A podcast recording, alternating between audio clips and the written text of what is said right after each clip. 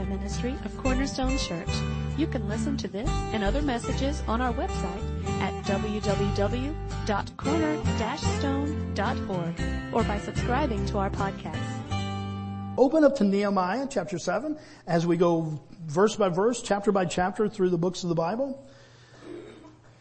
And we've been uh, kind of on a little bit of a break the last two weeks because of Easter and looking at Palm Sunday and the events of that and the events of the resurrection.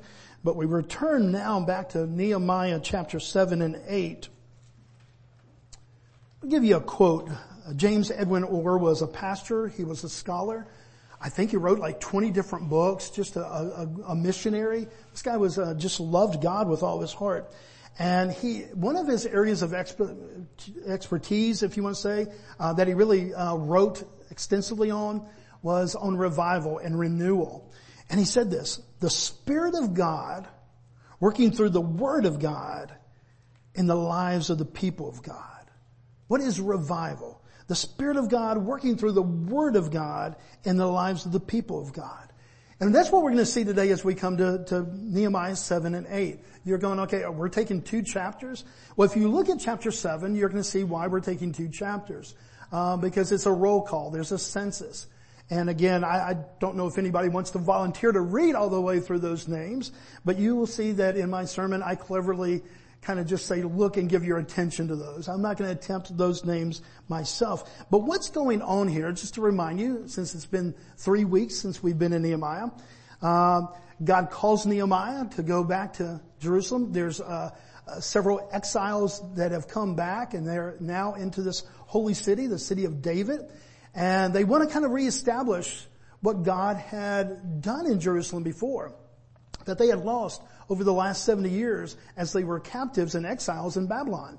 And so they're coming back together, just a small remnant of those people are gathering back together.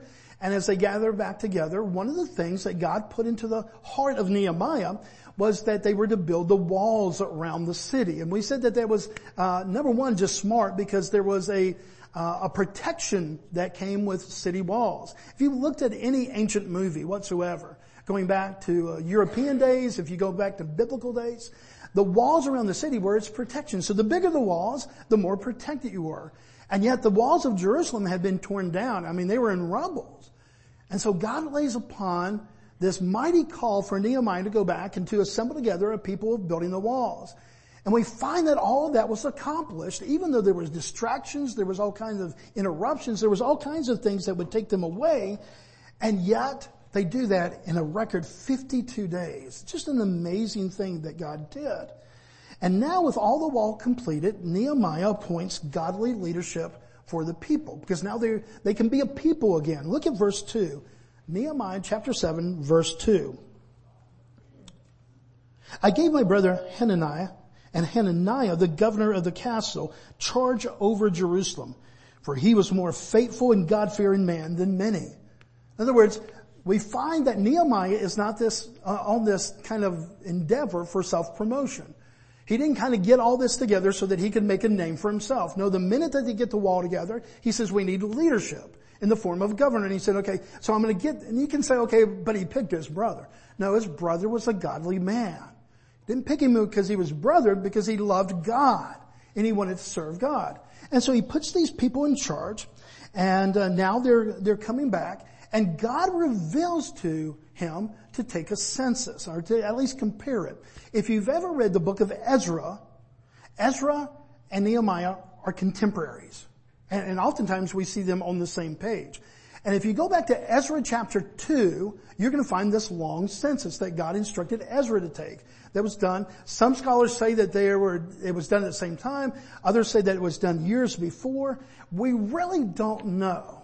But if you look at them, they kind of compare almost uh, number by number by family. Sometimes the family's down a little bit.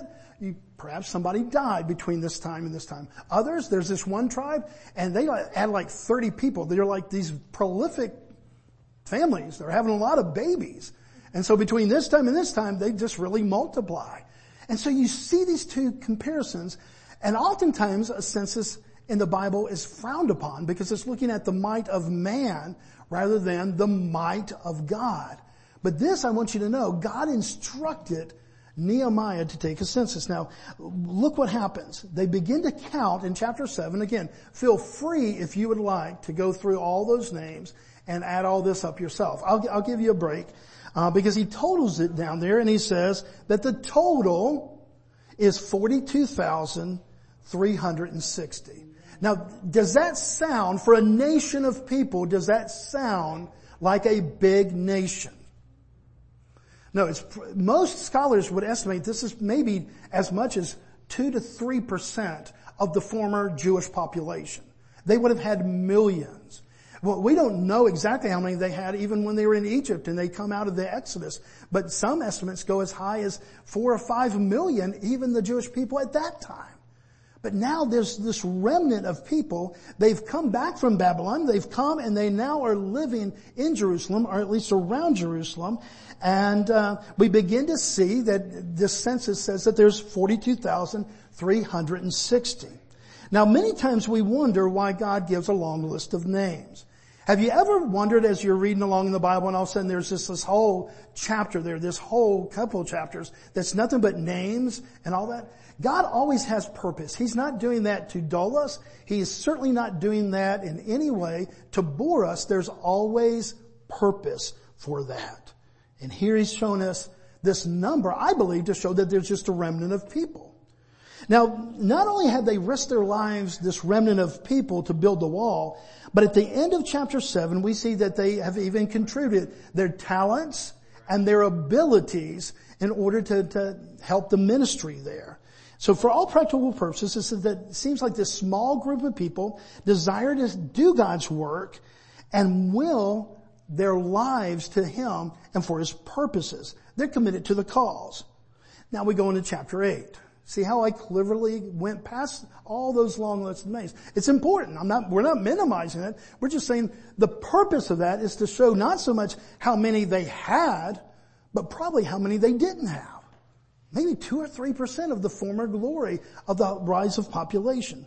So look what happens. Chapter 8 begins to show us that this was not just a city revitalization project. Have you ever watched some of those home improvement shows that um, eh, they just pick an area and they start doing that whole community? I think there's even a show now where they go and they've picked about six different cities and they're going to go, we're not just going to do one house. We're going to do like a whole bunch of houses. We're going to revitalize this area of Detroit or this area of Chicago or whatever it might be. Well folks, that's not what's happening here. Nehemiah didn't get them to sign up so they could say, hey, let's kind of rebuild the city. You know, we'll provide some, you know, low income housing, we'll provide some, you know, this area, and, and everybody come back together and we'll revitalize this place that has been tor- torn down and abandoned. That's not what is happening here. There's a second thing that's not happening, I believe, and they're not just returning to their roots. Have you ever known somebody that they grew up in a place and then they traveled around in their life and their vocation and their job and then as they retired they said, you know, I want to go back home. Have you ever known something like that? There's some of you said, you know, I, I, would like to do that. Others go, I'm never going back home. I, I know that there's different feelings on that, but that's not what this is. This isn't just a nostalgic kind of remembrance. Well, I want to show my sons where I grew up. It may have some of that effect, but it's not the purpose. What is the foundation of this work? Nehemiah chapter 8 verse 1. And all the people gathered as one man into the square before the water gate. And they told Ezra the scribe to bring the book of the law of Moses that the Lord had commanded Israel. Uh, what did the people want to do? If you look there, they want to read God's word. They want to hear God's word. Their identity was not um, that they had with their neighbors or their friends. They want to be called God's people. And it's not because they were lived close to one another. It's because they had this common foundation in their life of disbelief in this God. They said this is really what makes us a people. Folks, one of the things that we have as one of the five high values of our church is that we really do want people from all kinds of different backgrounds. Not just the color of skins, not just kind of a, this uh, nation or that nation or whatever. Yes, it includes all that. But really what we're looking for is even different cultures. That the gospel of Jesus Christ brings even political people, one over here with this party and one over here with this party, that in Christ we have so much in common that this becomes almost a non-factor. You're talking about a miracle of God in this present age where we have allowed our politics to define us. And then kind of secondly, we have these religious beliefs or these spiritual beliefs. Oh my goodness, the gospel folks was to turn all that upside down. So that whether you were this or that, if you came from this section of the country, if you came from that nation, or for this people in this background, that in Christ we would be one people. Is that too far-fetched for God to do that in 2022? Do we think that we're too far down the river to be able to go back? Don't ever minimize the power of the gospel. We just saw saying about the glory of the Lord. That was, that's part of what the glory of God would look like. Is that people that really are quite diverse wouldn't really agree on this, this, and this, but they can agree on one thing and it's the very foundation of their lives that Jesus is king and this is what identifies us. And so no longer am I a Democrat or a Republican, Northerner, or Southerner, this or that. I am a Christian because my belief, that's the foundation of all that I am. Folks, don't let go of that miracle. It was a New Testament miracle. We see that throughout the book of Acts. We see God doing that as he would save thousands and thousands. And believe me, they were coming from diverse backgrounds. And yet there was no longer Jew or Greek. And so that's what's happening here. It says they came as one man. They gathered as one man, one mind. To do what? To read the word. They were thirsty for it. Now watch what happens, verse 2 and 3. So Ezra the priest brought the law before the assembly both men and women, all who could, and all who could understand what they heard on the first day of the seventh month. And he read it from facing the square before the water gate and from early morning till midday. Let me give you a little bit of the Hebrew there, okay? Not that it's important, but just so that you can kind of know times. From the time the sun came up to midday, six o'clock to twelve o'clock. Yeah. And you think I'm preaching long sometimes. And y'all start rustling like at 55 minutes, kind of like, you know, supper's waiting. Six o'clock in the morning to 12 o'clock. And the amazing thing is they asked for it. They're the ones that say, we want to hear the word of God. Now, certainly the leadership, and certainly Ezra being used of God, Nehemiah, they would have been all about that. But they're thirsty for the word of God. Now why are they thirsty for the Word of God? Well, think about it. They've been exiled for 70 plus years.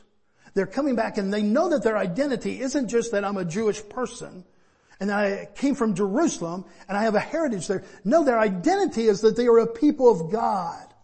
And what brings them together as a people of God? The Word of God. It's one of those things that begin to share those visions, those thoughts, those beliefs. And so they're thirsty for this. And it says all the people were attentive to the book of law. That's the miracle. That it went on for six hours and that they were attentive to the law for six hours. They had a mind that can concentrate and kind of believe this. Uh, again, I don't know which one is the biggest miracle. That they built the wall in 52 days. Quite miraculous. Or that they are there for six hours and attentive the whole time. And some would say that they stood the whole time. Have you ever been in a church before where uh, they were reading scripture and everybody would stand? It's a wonderful practice. It's really good. It's, it's honoring. And some of that comes from rooted here in Nehemiah chapter 8. Because it said that when he began to read the word of God, the people stood. We don't know that they sat back down. So that's pretty miraculous that not only you would be there in a six hour service, that you'd be attentive the whole time, but possibly even stood the whole time. What happens? Verse 5. And Ezra opened the book in the sight of the people for he was above all the people. They had built kind of a platform and kind of what we would call a pulpit and he began to, to preach from that or to, to read the book. And as he opened it, all the people stood. Now listen to the reaction of the people as he begins to read the word of God. He's not preaching. He didn't read a verse or a couple words and say, okay, here's what I think about this. Here's the Hebrew. They were Hebrews, so it wouldn't have been a big deal. No, he reads the Word of God. And yet they are so hungry for the Word of God, and the Word of God is so powerful in their lives. Look what happens verse 6. And Ezra blessed the Lord, the great God, and all the people answered, Amen, amen. Not just one amen. Amen, amen. What, what does amen mean? You know, it can mean a lot of different things. It means agreement. So be it. Literally it means so be it. Truth. Hey, they're hearing the word of God. And what are they saying? Truth. Truth. Truth. As Ezra blessed the Lord, the great God and all the people answered, Amen, Amen, lifting up their hands. And they bowed their heads and worshiped the God with their faces to the ground. Do you see what happens? They begin to, to they begin to hear the word of God and, and, then all of a sudden worship begins to happen. And, they humble themselves before God. They, they bow their heads. Four things that we can kind of see there. I want you to kind of notice what happens. In this affirmation of truth, the truth of God, number one, they affirm it as truth. That's the first thing. They hear the word of God and they affirm it as truth. Number two, they bow in worship of God. Then we would see in verses seven and eight, if we look before, they were helped to understand it. There were some people, there was 13 up there that, uh, if you go back and look, that were kind of helping Ezra. And we don't know if it's those 13 or others, but all of a sudden other people said, hey, do you understand this? No, I'm kind of struggling with this one. What did he mean by this? And so maybe it was a historical part. Maybe it was an action part. Maybe it was a word that they got stuck with. You know, what does this whole justification? What does this sanctification? What does this mean? And so they were helping that. So they affirm it as truth. Amen, amen. They bow in worship. They begin to understand it, verses 7 and 8. And then in verse 9, look what happened. They wept. They wept. What was the quote that we looked at before about spiritual revival? Spiritual renewal in our lives? The Spirit of God working through the Word of God in the lives of the people of God. Dear family, there is no replacement in your life for the Word of God. Read a Billy Graham book, read this, read that. Good books, they're helpful, they're instructional.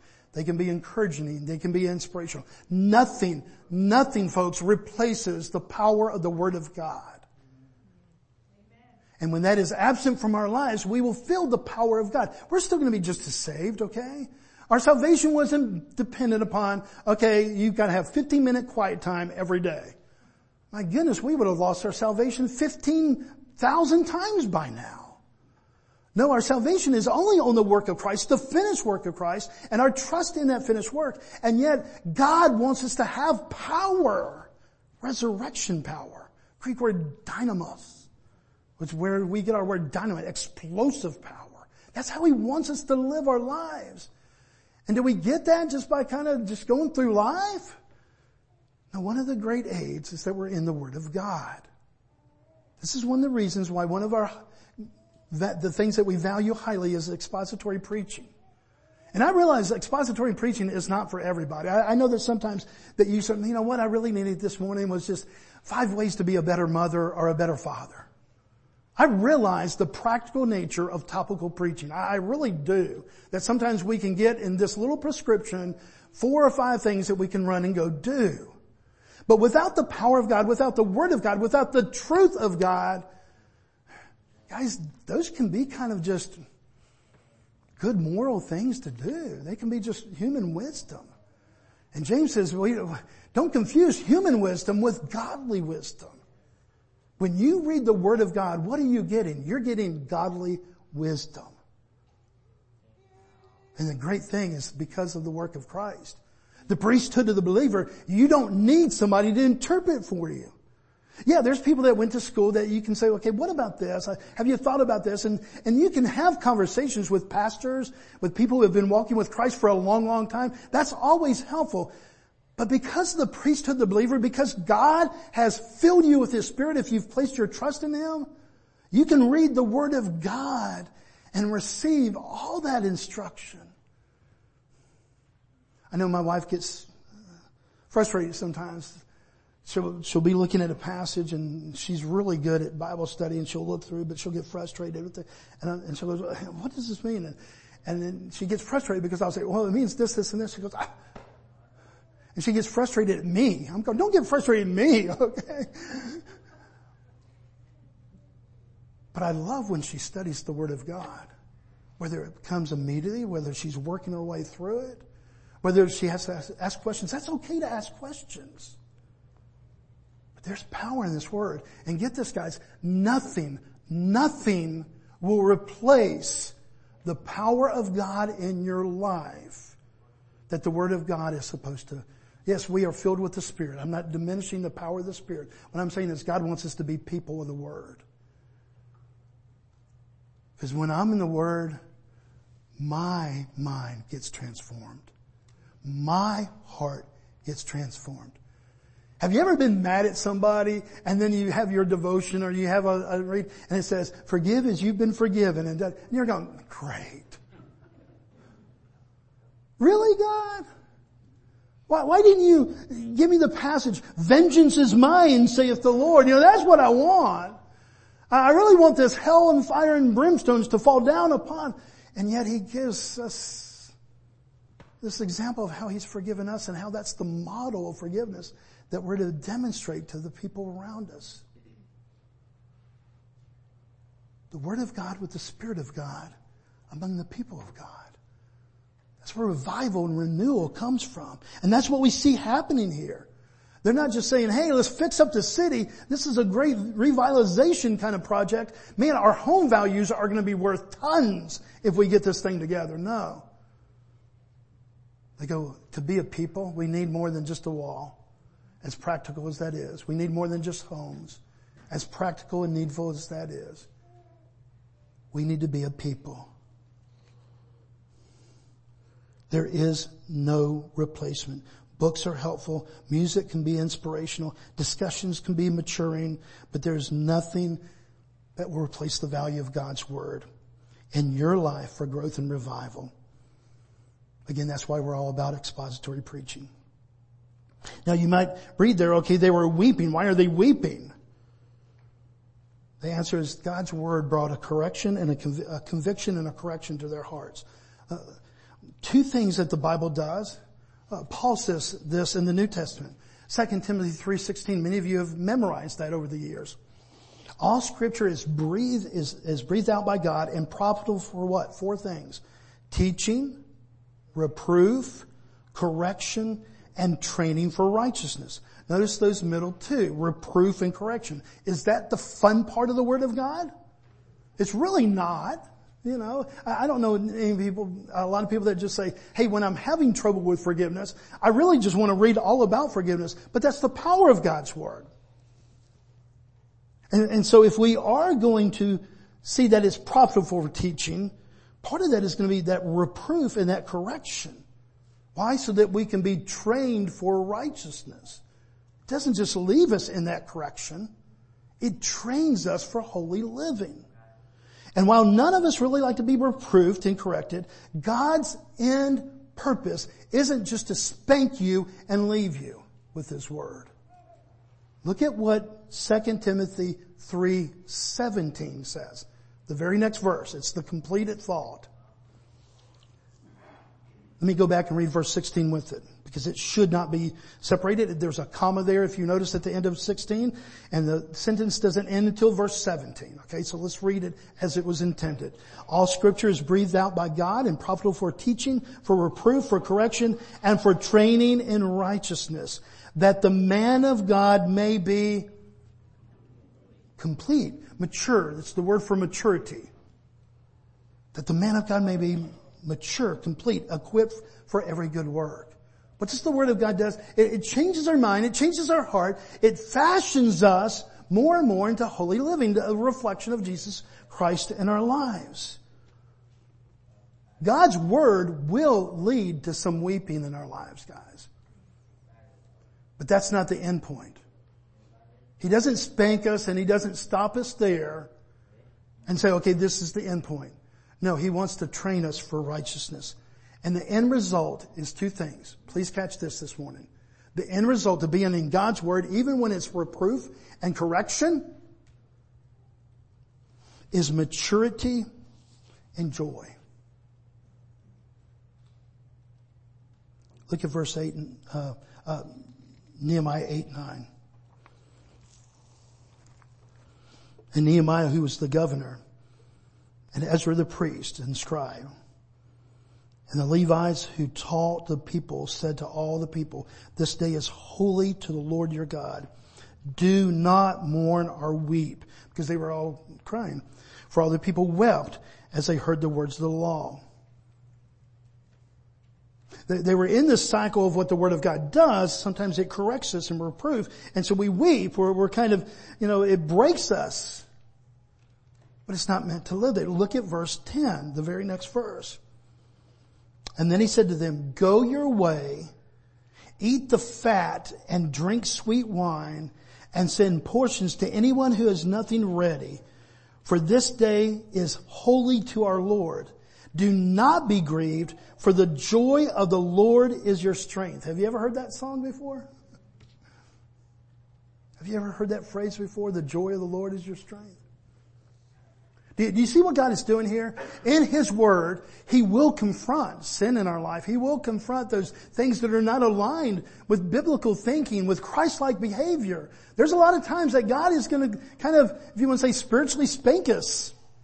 But it's not, the purpose isn't to spank us and to leave. It's not just to be there. No, it's so that we can have maturity and with maturity become, uh, it, it uh, begins to, to, to, to make joy come into our life.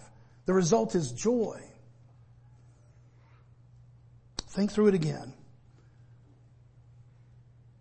Reading of the Bible, guys, is not to do a checklist for God. I, I really don't know that God is all that, you know, approving of check, check, check.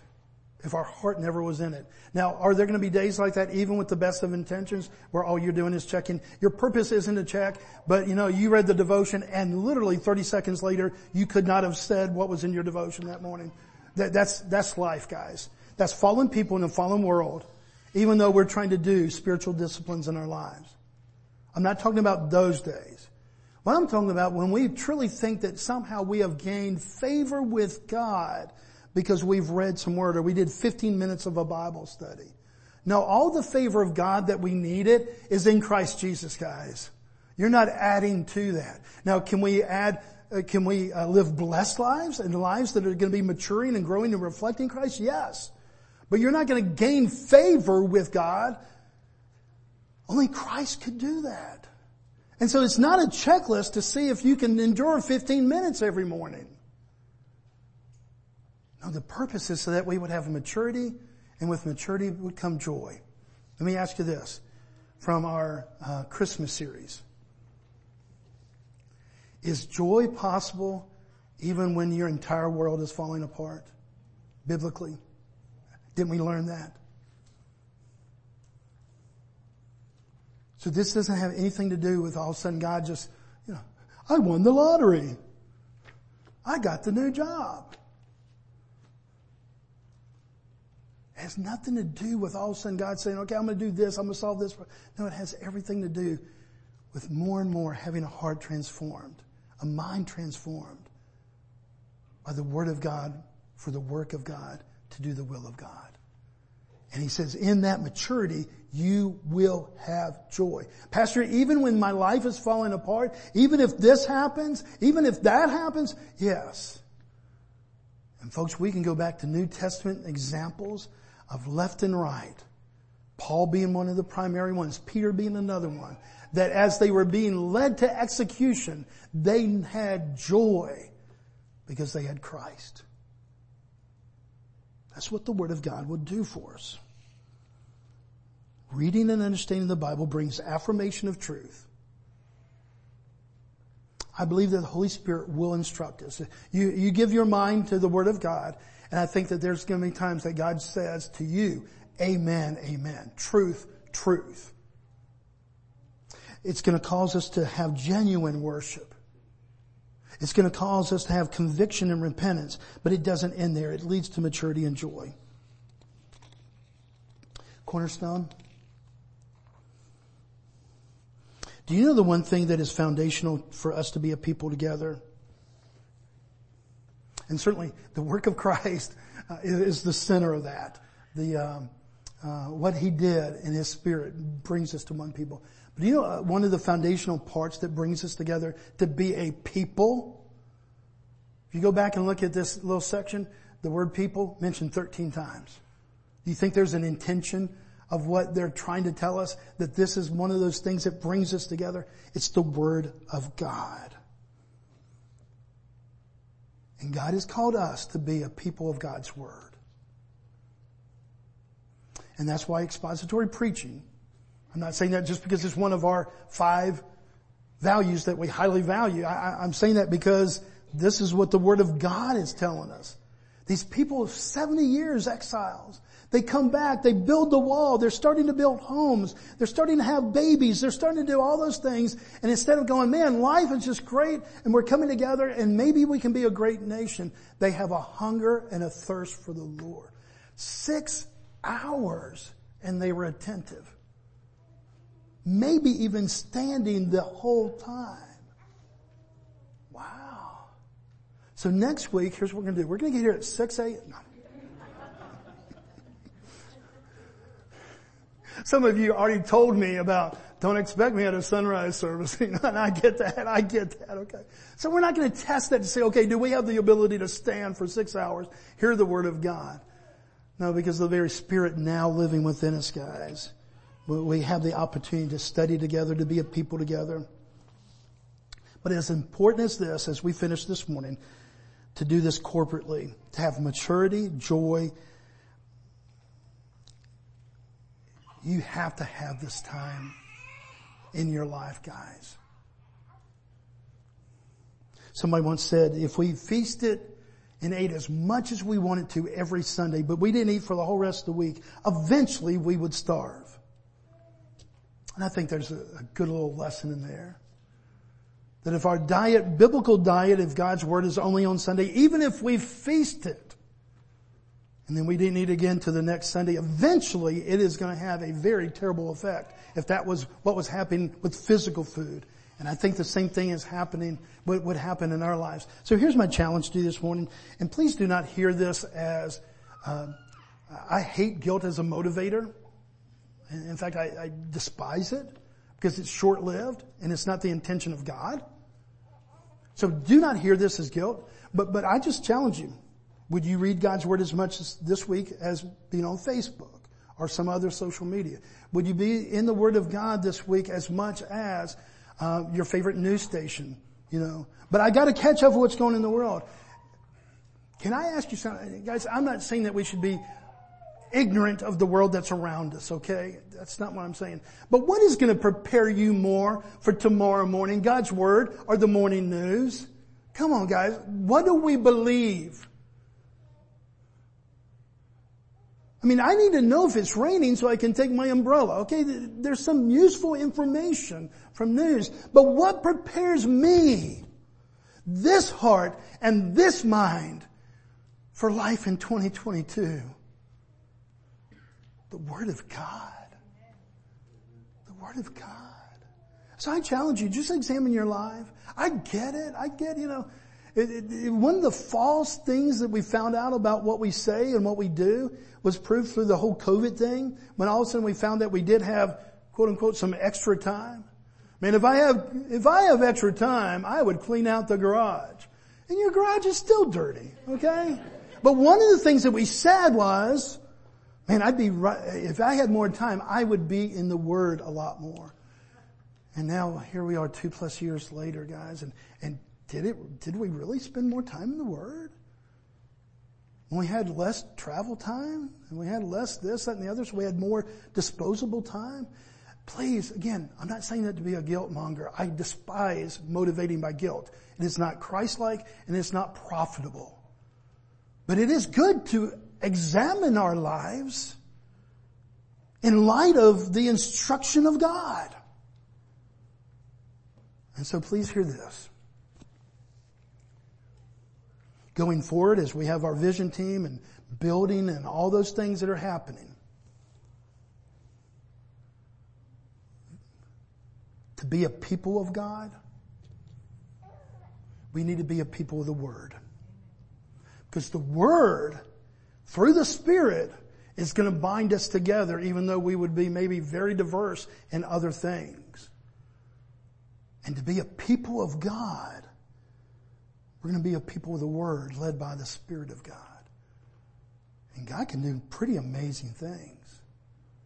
Pretty amazing things. Not to bring attention to CS, not to bring, bring attention to this little remnant uh, of people that gather here, but to do a mighty work of God in our lives and in Jackson County and Barrow County and surrounding counties. And that God more and more and more would use a little country church, a little church out in the country, to do what he said the disciples did in the New Testament, that they turned the world upside down. Why? Because they all got a seminary degree? No. All because they did this, no because they were in the Word of God, filled with the Spirit of God, and they became the people of God. There's our invitation, guys. There's our invitation. That's why this Word truly, truly is so important. This is why we do expository preaching. And this is why you need to have the Word of God in your lives Monday through Saturday. Don't sweat if you miss a day. Don't get, uh, get all freaked out. Oh my goodness, this bad thing happened because I didn't have my quiet time. Please don't do that to God. But be a soldier, be a farmer. Look at all the illustrations that he calls in the New Testament. You be like this. And get into the Word of God. And then all of a sudden those phrases, hide the Word of God in your heart and, and so that you may not sin against me. And all these other verses that just talk about the fruit of being in truth and what it does in our lives individually and corporately. Let's pray. Father, we love you and we thank you. Father, I, am amazed when I read this of these people that, uh, Father, they come back after 70 years of exile. Father, 70 years in a whole entirely godless culture, not hearing the word of God, not hearing, Father, really from you, except through maybe an occasional word from the prophets or the leaders that you had risen up.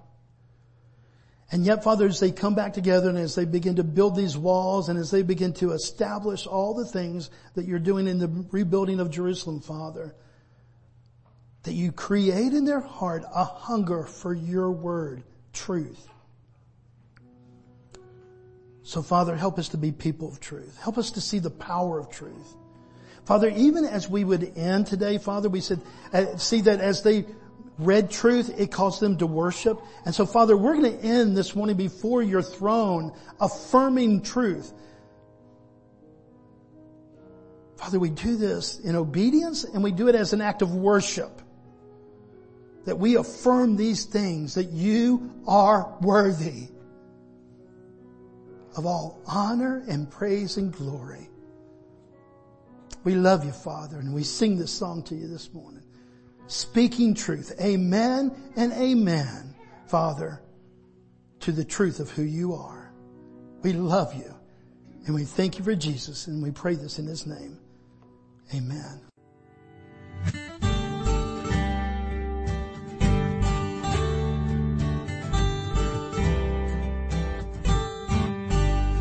Thank you for listening today. We hope this message was a blessing to you. To learn more about our church or our media ministry, you can visit us online at www.corner-stone.org or find us on Facebook.